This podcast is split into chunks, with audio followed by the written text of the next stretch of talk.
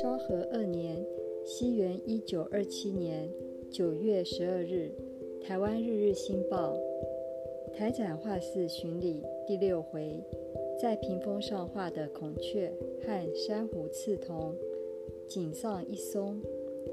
井上一松的画室位于台北左九间顶四丁目的自宅楼上，通过了八铁和六铁之后。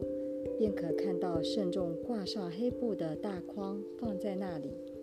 主人一松画伯请我看画，他一拿下黑布，一对雌雄的孔雀便映入眼帘。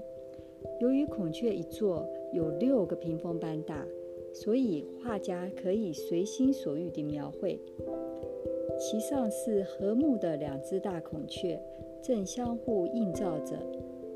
以写生画闻名的井上一松，对孔雀的描绘早已得心应手。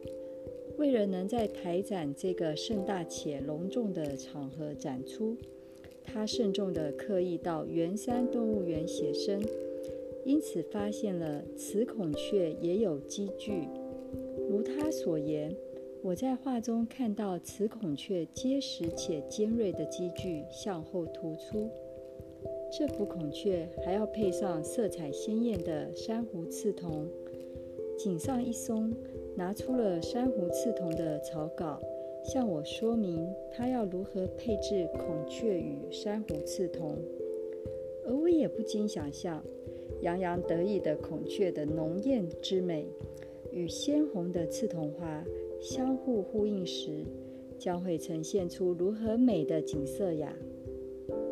住在台北十五年的井上先生一直在作画，而他也已经自成一家了。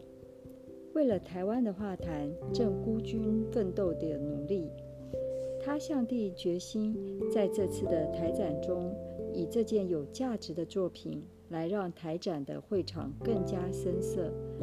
但由于爱好绘画的学生相当的多，使得他亲近作品的时间变少。这使得他觉得有些懊恼。然而，为了想在九月中完成作品，他将继续努力。